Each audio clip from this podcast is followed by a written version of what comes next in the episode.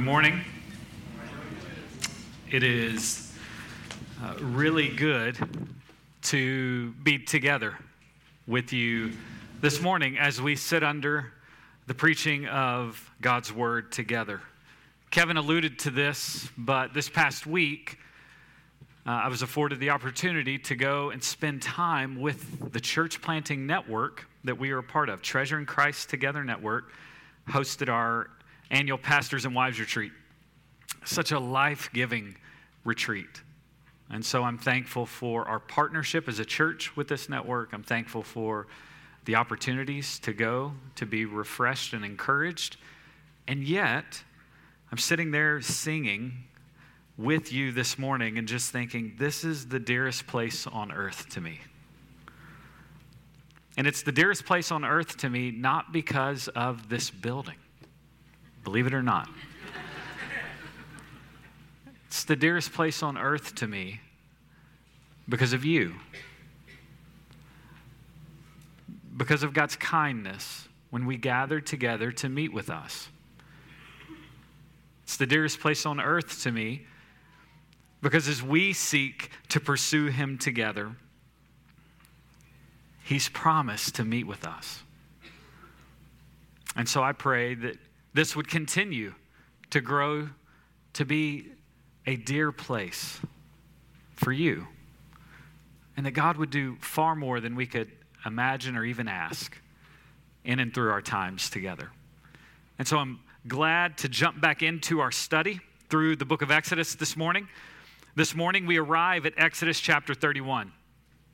And Exodus chapter 31 may seem like a perplexing way to end the section on the instructions for the tabernacle. If you remember, beginning in Exodus 25, Moses goes up to the top of the mountain to meet with the Lord himself. Beginning in Exodus 25, God speaks. 25, 26, 27, 28, 29, 30, 31, it's God speaking. God lays out the blueprint for his plan for how he will dwell together with his people. And so, if you're just thinking, what is Exodus all about? Exodus is all about God's intention to dwell with his people. He secures his people out of slavery, he does it in miraculous ways. But potentially, the most miraculous thing in the book of Exodus is not what he does to get them out, but what he plans to do to dwell with them. And so the blueprint was given in these six chapters. We have the layout of the tabernacle, we have the furniture that's in the tabernacle. The Lord gives instructions for the garments of the high priest and for the priests. We have instructions for how the priest would be set apart, consecrated. We have the instructions on what sacrifices were to be made. Kevin DeYoung puts it this way, and I think this is a helpful way of saying it. For six chapters, we've been given the what and the why of the tabernacle. And here in Exodus 31, we're given the answers to the question who and when. So, thus far, atop of the mountain, the Lord has been giving the answers to the question of what the plan for dwelling with God's people and why. This is part of his covenant loyalty, his faithful, promise keeping character. And here in Exodus 31, we're given the answers to the question of who, who will do this work, and when shall it be done? And I wonder how those answers might be applicable to you and I modern day. And that's what I've prayed that you would see this morning and be convinced of this morning as we walk through this chapter. And so before we get started, I'd like to pray just for a clear line of sight that we would be able to behold our God. And in beholding Him, we would fully surrender to Him. And so let's pray. Our holy God, Father, Son, and Spirit, we come to you, and I'm just, I'm reminded of what your word says, and I want to remind us of what your word says. That before the foundation of the world, there was a love between Father, Son, and Spirit. And in the same way that Jesus would say to his Father, just as you have loved me, so you love them. God, I pray today that you would arrest our souls with the reality that we are loved by you, our Heavenly Father. And I pray this service would just be an evidence, a reminder that we are more loved than we could ever imagine. And so, would you grip our hearts this morning with your love by allowing us to behold wonderful things in and through your word? Our prayer this morning is that we would see Jesus, the author and the perfecter of our faith. And so, help us remove distractions and give us eyes to see Give us ears to hear. Help our unbelief. And work among us, we pray, for your glory and for our good. Use the little bit that I have to do much with it. In the name of Jesus, we pray. Amen. Well, I invite you to open your Bibles to Exodus chapter 31. And Exodus chapter 31 really has two sections in the chapter. Because Exodus 31 has two sections in the chapter, so this sermon on Exodus 31 will have two points. Each of the sections will serve as the point, and really, those two sections fit under the sermon title What God Requires, God Provides. And, and I hope by the end of this sermon, you are convinced that that is such good news for you that what God requires, He also graciously provides. And so let's consider point number one. Point number one the craftsmanship God required, He provided in the workers. The craftsmanship that God required, He provided in the workers. We really see this in verses 1 through 11. You heard Liz read the first six verses. And at every turn thus far in the book of Exodus, God has graciously made known his ways by speaking with his people, and in particular, speaking with Moses. And that grace continues in this chapter as we read, very beginning, Exodus 31. Now the Lord spoke to Moses, saying, and so God yet again speaks his desires and his expectations to Moses. As I was rereading chapters 25 through 31 this week, the thought occurred to me I wonder if at any point Moses ever began to feel a little bit overwhelmed. I mean, it's just Moses and the Lord atop of the mountain, the Lord speaking, and the Lord talking about the elaborate detail that would go into the work of constructing a tabernacle. Moses' background wasn't in the construction business. Now we can assume that because of his time in Egypt that he was familiar with construction, but we have no indication that he himself was capable of pulling off the detail and the quality of work that the Lord required, that the Lord expected. And yet, in what I assume would have been a moment of relief to Moses, God speaks a word of his provision. Look at verse 2. See, I have called by name Bezalel, the son of Uri, the son of Hur, of the tribe of Judah. Bezalel. what God is requiring in skill and craftsmanship, God will provide. And the language called by name points to this personal knowledge that the Lord had with this man. And he called him for what purpose? Keep reading. I have filled him with the Spirit of God in wisdom, in understanding, in knowledge, and in all kinds of craftsmanship. To make artistic designs for work in gold and silver and in bronze, and in cutting of stones for settings, and in the carving of wood, that he might work in all kinds of craftsmanship. And so you see, the Lord just didn't make clear his expectations, the Lord also made clear how he would provide. And Bezalel wasn't merely called by name, but he was also filled with the Spirit of God to be able to complete the task that was before him. And Moses writing this, inspired by the Spirit, he can't be any more clear. Bezalel was not chosen because of his experience he was not chosen because of natural talents, though, though I trust that the Lord used those things. No, he was set apart because the Spirit of God had gifted him for this work.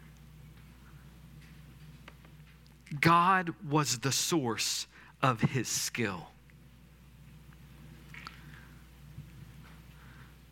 Verse 3 I have filled him with the Spirit of God. That phrase, the Spirit of God, has only been used twice up until now in the Bible.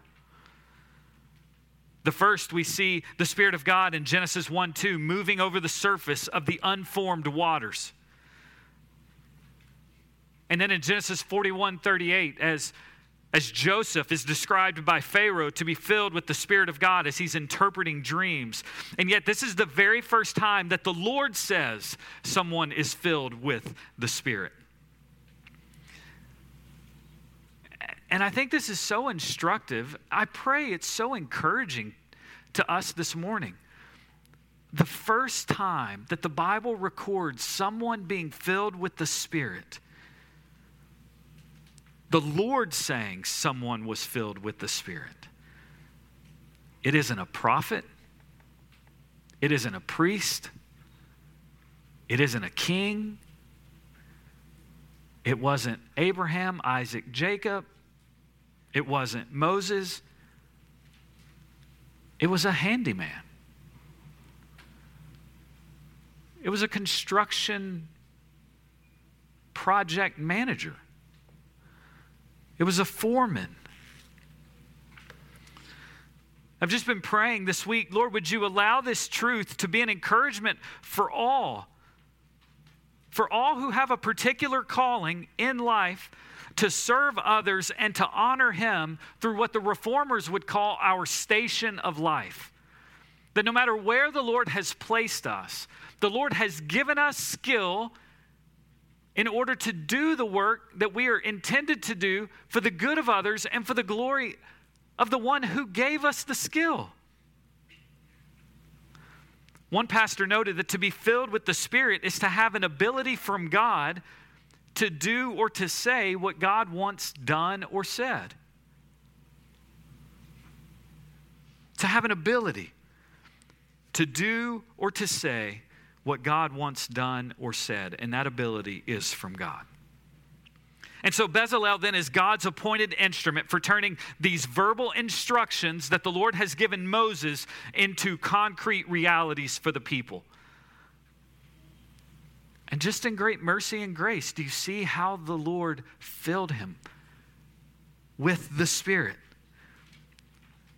He was filled in wisdom. He had insight into what he was to do. He was filled in understanding. He was able to comprehend the work that needed to be done. He was filled in knowledge. He was helped to know how to complete the task. And he was filled in craftsmanship, having the skill to do the work at hand. And yet, look at verse 6. God didn't just equip one man for the job. He also gave Oholiab to be the leader alongside Bezalel. And so, God, in great mercy, has set apart, filled one with the Spirit. He's also equipped another to come alongside. And who is it that they're overseeing? Well, look at what verse 6 says. I myself have appointed with him Oholiab, the son of Ahisamach, of the tribe of Dan, and, the, and in the hearts of all who are skillful, I have put skill, that they may make all that I have commanded you. And so, verse 6 tells us that there are those who have skill to make these items. How did they get the skill? It wasn't that the Lord went looking, saying, I need to find the skill and then I will put something in them. It was the Lord saying, I have given them the skills. God is the source of the talents and the abilities and the skills. He's filled his people with his spirit to do the work for his glory and for the good of others. The attention to detail, the precision, and the quality of work required was beyond the ability of someone who just had a mere interest. Or maybe had some natural talent. No, this work required God's Spirit to fill and to endow them with everything that was needed to complete the task. And you can read verses 7 through 11. It's a summary of the last several chapters. What task? Well, to make the things that the Lord had commanded. A few observations from this first point. When the Lord commands for something to be done, he graciously grants the ability for us to obey those commands. When the Lord commands something to be done, He graciously grants the ability to obey His commands. So that everything that God requires of His people in the Bible, He supplies for His people. Like, I, I wonder on the front end if you believe that this morning. I wonder if you look around and you think about your life, and particularly your wife, your not your wife, your life as a Christian. Like, I wonder if you think everything that God has called me to do, I believe He has equipped me to do it. I believe He's given me the resources to do it. Like, I don't think God is a mean God who is asking me to do something that I cannot do. I mean, this is 2 Peter chapter 1, verse 3. Seeing that his divine power has granted to us, who's the us? Christians. Everything pertaining to life and godliness. Everything that God requires of you, Christian, he has supplied for you, Christian. Everything. And He supplies it through the provision of His Holy Spirit. So God requires His people to forgive. And guess what His Spirit does? The Spirit helps us to obey God's commands. The Bible requires Christians to love others. And guess what the Spirit does? His Spirit testifies to our hearts that the love that we have received, we're now free to love others with. That's not something that happens apart from His Spirit. And yet, in great grace, He has supplied what it is that He requires. God requires His people to be holy. Guess what His Spirit is doing in you right now? conforming you more and more into the image of the Son, the one whom the Spirit exalts day in and day out. Everything that you need, Christian, God has provided. He's provided for you. The Spirit is conforming our wills to His will. The Spirit is giving us appetites and desires for the things that God loves. And, Christian brothers and sisters, this is meant to make our hearts sing. For what God requires is ultimate. His standard does not change. And were it not for this kind and merciful God, we would never uphold his standard. And yet, everything he expects and requires, he supplies. Christian, you have the Spirit of the living God dwelling within. And we read all throughout the book of Exodus and we think, man, if I could just have been there and had that experience. And all the saints throughout the book of Exodus would look unto us and say, if I could just have the Spirit of the living God dwelling with me.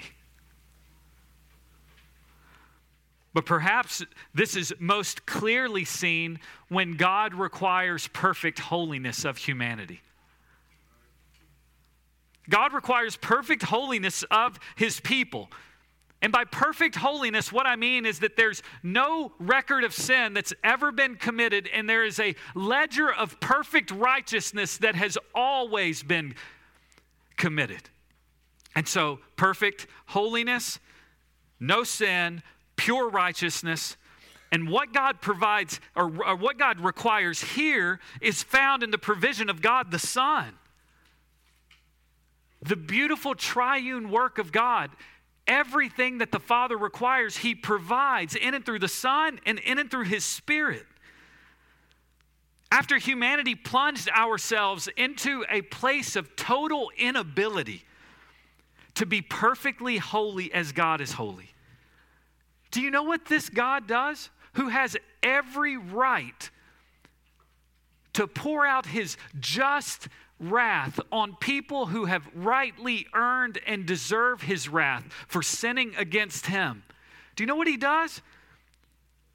He condescends by leaving the glories of heaven and he comes to earth to submit himself to the point of obedience, even to the point of death, death on a cross. Why? Why in the world would God send his son? Why would the son so condescend and seek to put himself under the law, perfectly obey the law, get to the end of his life, and die as a sinful criminal? Why? He did it to make atonement, to give a covering for sin. He did it to erase all of the record of sin. And he did it to supply all of the righteousness that the Father requires. Sin removed, righteousness applied. And all of that comes about through the perfect life of Jesus, through his death on a cross as a substitute for sin.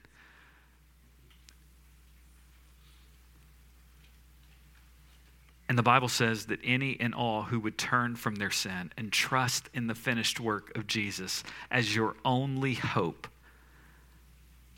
you can know the cleared record and the pure righteousness. What Jesus accomplished can be yours. And you say, Justin, that sounds pretty good. Well, it gets better because this death, the death of Jesus, did something that no other death had ever done before. It stripped death of its power. It stripped death of its power when Jesus rose from the dead and that all now who turn from sin and believe and trust in him, the Bible says, we too will rise and live with him forever. Friends, God is more holy than you and I can imagine in what he requires of us, and yet God is more gracious than we can imagine in what he has provided in Christ for us. That is good news. And so, my senior adult friend who's not a Christian, children this morning in here, not yet Christians, students, not yet Christians, those who think your life is pretty good, and yet you are not trusting in Christ, not yet Christian. Come to Jesus. Find life in Jesus. I was so helped by the meditation for preparation this week. I would just call you to read over that, to prepare your heart every week. And even thinking what, what that quote spelled out so helpfully. Even the faith that's needed to turn from sin and to believe is something that He provides. Friends, you show up owing nothing for your salvation, resting fully in what He has provided. No one or nothing will provide for you as this God does. And so, if you're not a Christian, I would plead with you come to Jesus. And the way you come to Jesus is not saying, okay, Jesus, I'll give you a little bit. No, you come saying, Jesus, I have ruined it all.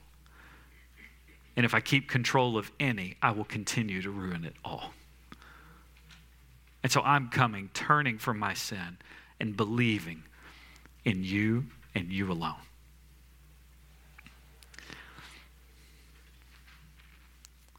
But not only do we see this clearly in what God provides in and through His Son, but God's people, all of God's people, have been filled with the Spirit and gifted for works of ministry. No matter your station of life. And so this morning, I pray, just even from Exodus chapter 31, you would see the invitation and you would hear the welcome to join God in what He is doing. Do you view your season or station in life as the place that God has so providentially planted you that you would work and serve for His purposes, for the good of others, and for His glory? Think about your family. Think about your church. Think about your friendships. Think about your vocation. They've all been orchestrated by the divine hand of God with the purpose that this would be your ministry. All Christians have been given abilities from God for the building up of His church. And so think what are the things that by His grace I can do well that God might use to be an encouragement to others. Come to life. I've, I've been praying. Let's be a church that celebrates the diversity of gifts in the body in order to accomplish the work that He has set out. Romans 12, verses 6 through 8. Since we have gifts that differ according to the grace given to us, each of us is to exercise them accordingly.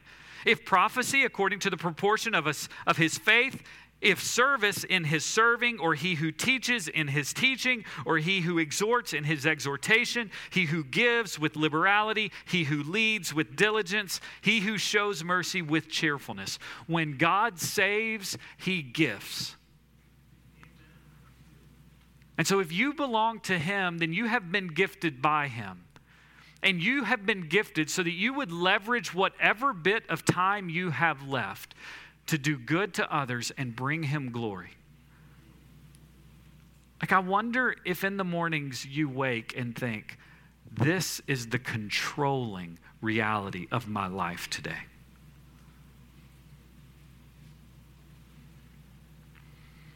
First Peter chapter 4 verses 10 and 11 as each one has received a special gift, employ it, use it in serving one another as good stewards of the manifold grace of God.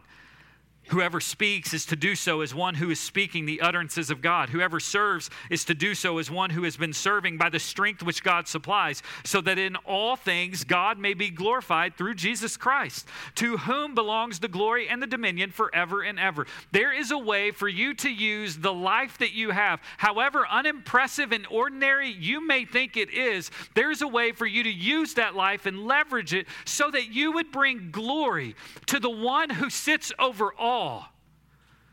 Man, I wonder what would happen to our struggles with contentment if we would awake thinking, controlling reality in my life today is that this station of life has been given to me by God so that I would do others spiritual good and I would do good in how I serve and I would bring God honor and glory. So if you're an accountant, if you're an administrative assistant, if you're a nurse, if you're a manager, if you're a student, you may be tempted to think that somehow your work isn't as important as others. I just go back to Exodus 31, and I wonder if Bezalel ever thought that God would be speaking to Moses about his job. And yet it all matters. Don't underestimate how God is using the grace and the gifts that He's given you where you're at right now to bring Him glory. God has you where you are with the gifts that you have for the accomplishment of His purposes. Friends, your station of life is not about you, it's about Him. And when your station of life is mostly about Him, you then begin to do a lot of good to others. Colossians 3 23 and 24 really is the banner that flies over this whole first point. Whatever you do, do your work heartily as for the Lord rather than for men, knowing that from the Lord you will receive the reward of the inheritance. It is the Lord Christ whom you serve. Friends, work hard as unto the Lord wherever He has you. Build others up and bring Him glory. That's why the mission statement of this church begins with Covenant Life Church exists to display God's glory. Our chief end is to glorify God and to enjoy Him forever. And so, if you this morning are not actively involved and you're not serving with your God given gifts, I just want you to know people around you need you.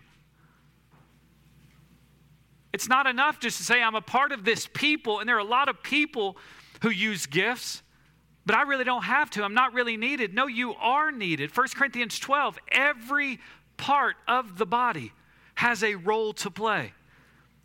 And so, what better way than to live this ransom life that you have? Your work matters. Your gifts matter. Your service matters. It matters because God has given it to you. And because He's given it to you, you are to steward it for His glory and for the good of others. And so, talk to pastors, talk to other members about how you might be gifted and where you might be most able to encourage and build others up. Brings us to point number two the distinctiveness of work that God required, He provided in Sabbath rest. The distinctiveness of work that God required, He provided in Sabbath rest. I already know one of the feedbacks I'm going to get on my sermon is that my points were a little long. But I really do think the craftsmanship He required, He provided. But it's not just the excellence that they were to work with, it was also the distinctive nature of how they were to work that God also provided. Listen and see if you can see how this point arises from verses 12 through 17. The Lord spoke to Moses, saying, But as for you, speak to the sons of Israel, saying, You shall surely observe my Sabbaths, for this is a sign between me and you throughout your generations that you may know that I am the Lord who sanctifies you. Therefore, you are to observe the Sabbath, for it is holy to you. Everyone who profanes it shall surely be put to death. For whoever does not work on it, that person, or whoever does any work on it, that person shall be cut off from among his people. For six days work may be done, but on the seventh day there is a Sabbath of complete rest, holy to the Lord. Whoever does any work on the Sabbath day shall surely be put to death. So the sons of Israel shall observe the Sabbath to celebrate the Sabbath throughout the, their generations as a perpetual covenant. It is a sign between me and the sons of Israel forever. For in six days the Lord made heaven and earth, but on the seventh day he ceased from labor and was refreshed. When he had finished speaking with him upon Mount Sinai, he gave Moses the two tablets of the testimony, tablets of stone, written by the finger of God. Again, it may seem odd that the last little bit of instruction that the Lord will give to Moses atop of the mountain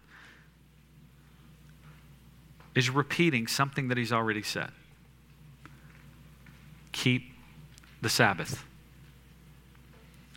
I think this is important for at least two reasons.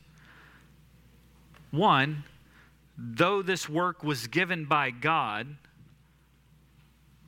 it didn't negate or override obedience to other laws that God had given.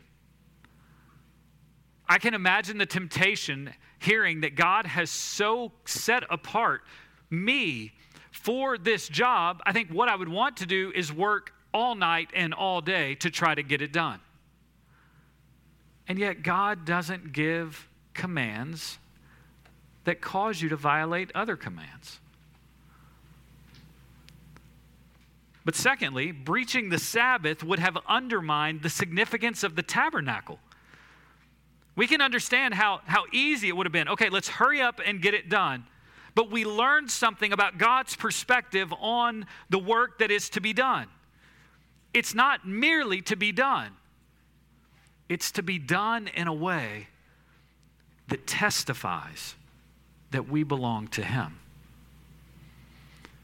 There is a Christian distinctive to work. Go back in the Old Testament. There's this distinctive that these people were not like everybody else, they were different than the world. God thinks that it's important to work hard for six days and then to rest one day in trusting Him. And so I just wonder this morning as we unpack and tease out some of this are you exhausted this morning? Because for you, there really is no break from work. Or are you anxious from the demands of such a busied life? Are you resting? In what God has provided.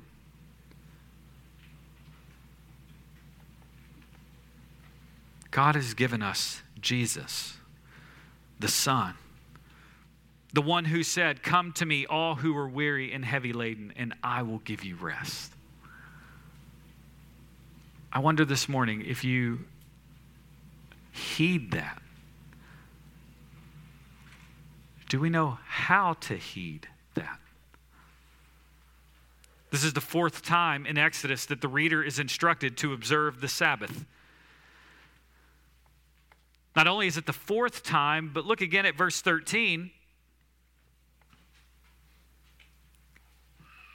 You shall surely observe my Sabbaths.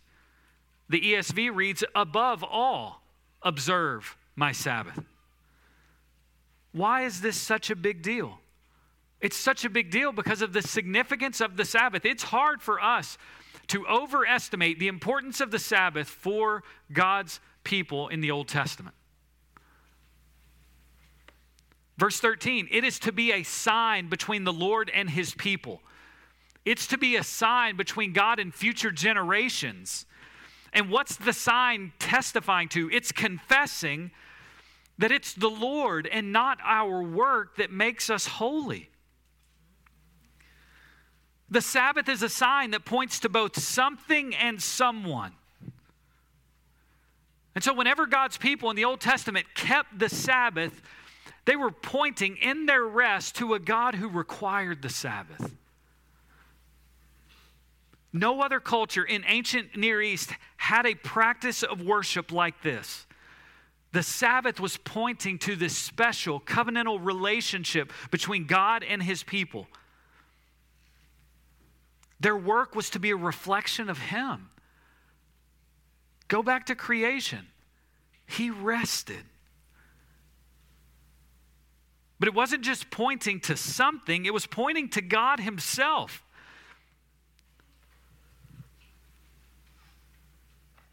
And the Spirit inspired Moses to make clear what the consequences were of not upholding this in verse 14. It was doubly crushing, it was death and being cut off. Death and being cut off. Those are not identical punishments. There are only two violations that call for such punishment death and being cut off. The other one, sacrificing your children to the false God.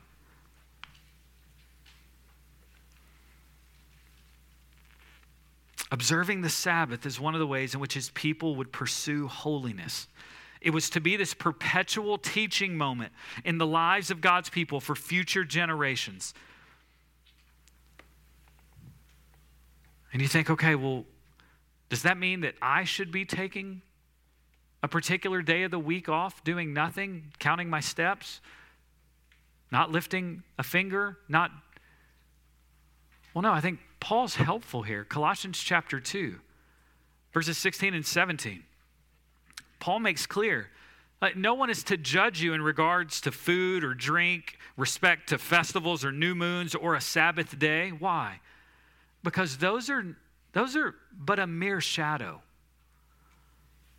of what is to come. But the substance belongs to Christ. Ah.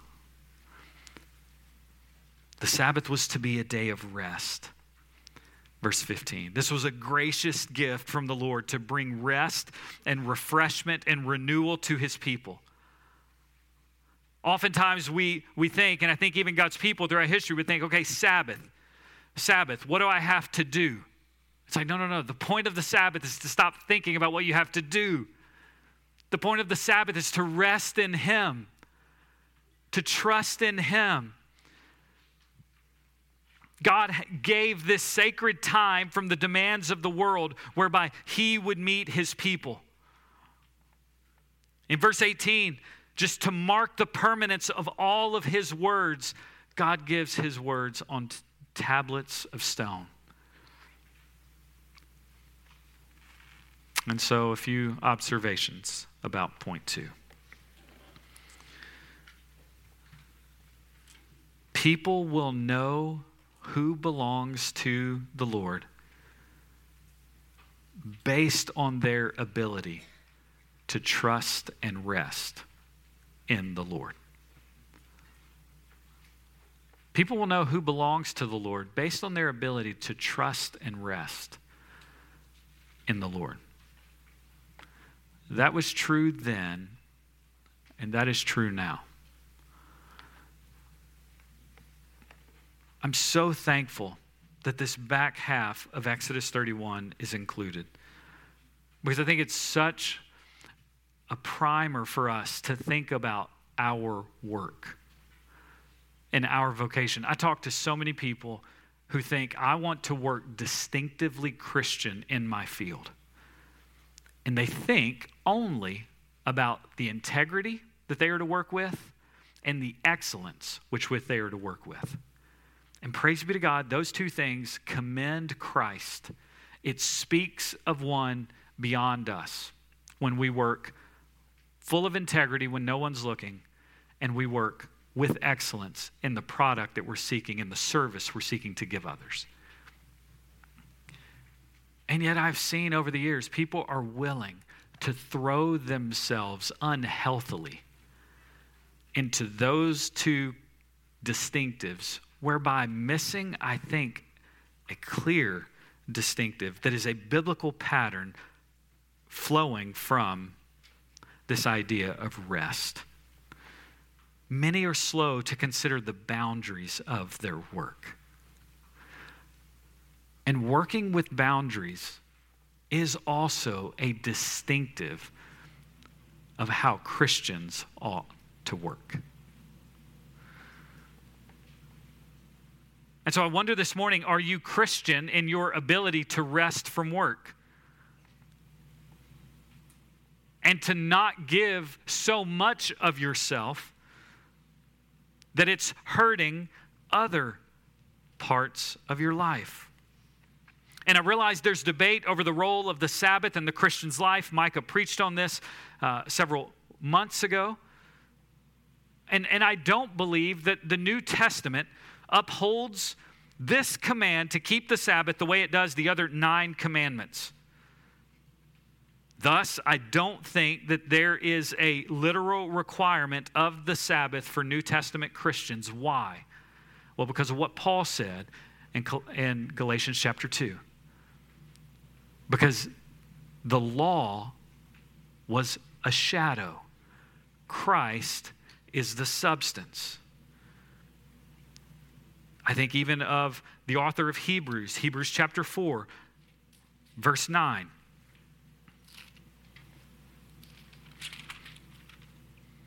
There remains a Sabbath rest for the people of God. And so Colossians 2 will keep us from observing the Sabbath like legalistically and so, while I don't think that you are required, in order to be made right with God, to take one out of seven days of rest, I do believe that our perpetual rest, our continual rest in the Lord, must be a regular rhythm of what it means to belong to Christ. I also believe the pattern that we see, if our aim is to be like our God, I think the pattern that we see at creation means that we will want to emulate him and we will want to rest from our labors. Not just we would want to, but we recognize that our limitations, we need to. We have to rest. We have to rest not because if you don't take one day, count your steps, make sure you're. No, not that legalistic. We are to rest Come unto me, all who are weary and heavy laden, and I will give you rest. There is a rest that Christians can know in the midst of their work. And there is good for Christians to rest from their work. And so, in your rest, do you just sort of veg out from everything? Or do you find yourself doing what God's people would do when they rested. It was a day of worship. It was spiritually life giving, not just physically life renewing, but spiritually life giving. J. Alec Motyer says the Sabbath is not an exercise in restriction, but in devotion. And so this morning, are you resting in the Lord? Do you take rhythms of rest regularly and allow your body, mind, and soul to feast on the Lord in order to be renewed? i Just go ahead and tell you, you may think that binge watching six hours of TV is going to renew your body, that it's going to give you the rest that you need. I just want you to know there is a better rest than even six hours of doing nothing but watching your favorite show. Run to the presence of the Lord. Rest in Him. The heart of the Sabbath was a trust that God would provide. And so to be able to un, to, to be unable to not work is to say, I don't believe that God is going to provide. Or it's simply to say, I don't care about prior, prioritizing my life around God. The Sabbath wasn't given just to not work, it was given so that there would be a way to worship God in our rest. So, worship through work, that gives way to worship through rest. The point isn't, ah, did you break a sweat today? No, the point is, did you break a trust today? Are you living the kind of life that rests adequately? Do you trust that God is in control? Christian brothers and sisters, trust in Him. Non Christians, only in Christ, your true Sabbath, can you rest from your work, namely your work, uh, your need to be right with God. And the reward for resting in Him is that we're made right with God. The reward for resting in Him is that we are loved by God, we are helped by God, and we have peace with God. If you are not a Christian, I would plead with you put your hope in God. And as as difficult as it is to rest one out of seven days, just that kind of rhythm is difficult for us. It is far more difficult to find our rest in Him. And so praise God for, for Christ who both provides what we lack to be right with God and who provides the rest required to be obedient to God. And praise God for the church who walks with us in life, ensuring that we are relying on His grace as people are using their gifts. And so let's spend our lives, whatever we have left, Covenant Life Church, in being poured out for His glory no matter the station of life that we find ourselves this morning. And let's do that in a way that rests fully in Him. Let's pray. Our holy God,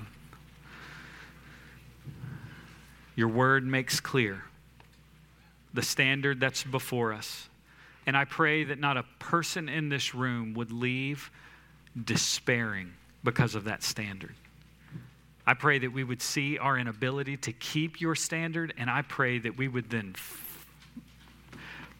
run and throw ourselves on the provision that you have made in Jesus Christ. And for those of us that are in Christ, I pray that we would live not to quench the work of your Spirit, but that we would be guided and helped and comforted and led by Him. And so, in this moment of silence, make clear to us how we ought to respond. Don't let us walk away unchanged, we pray.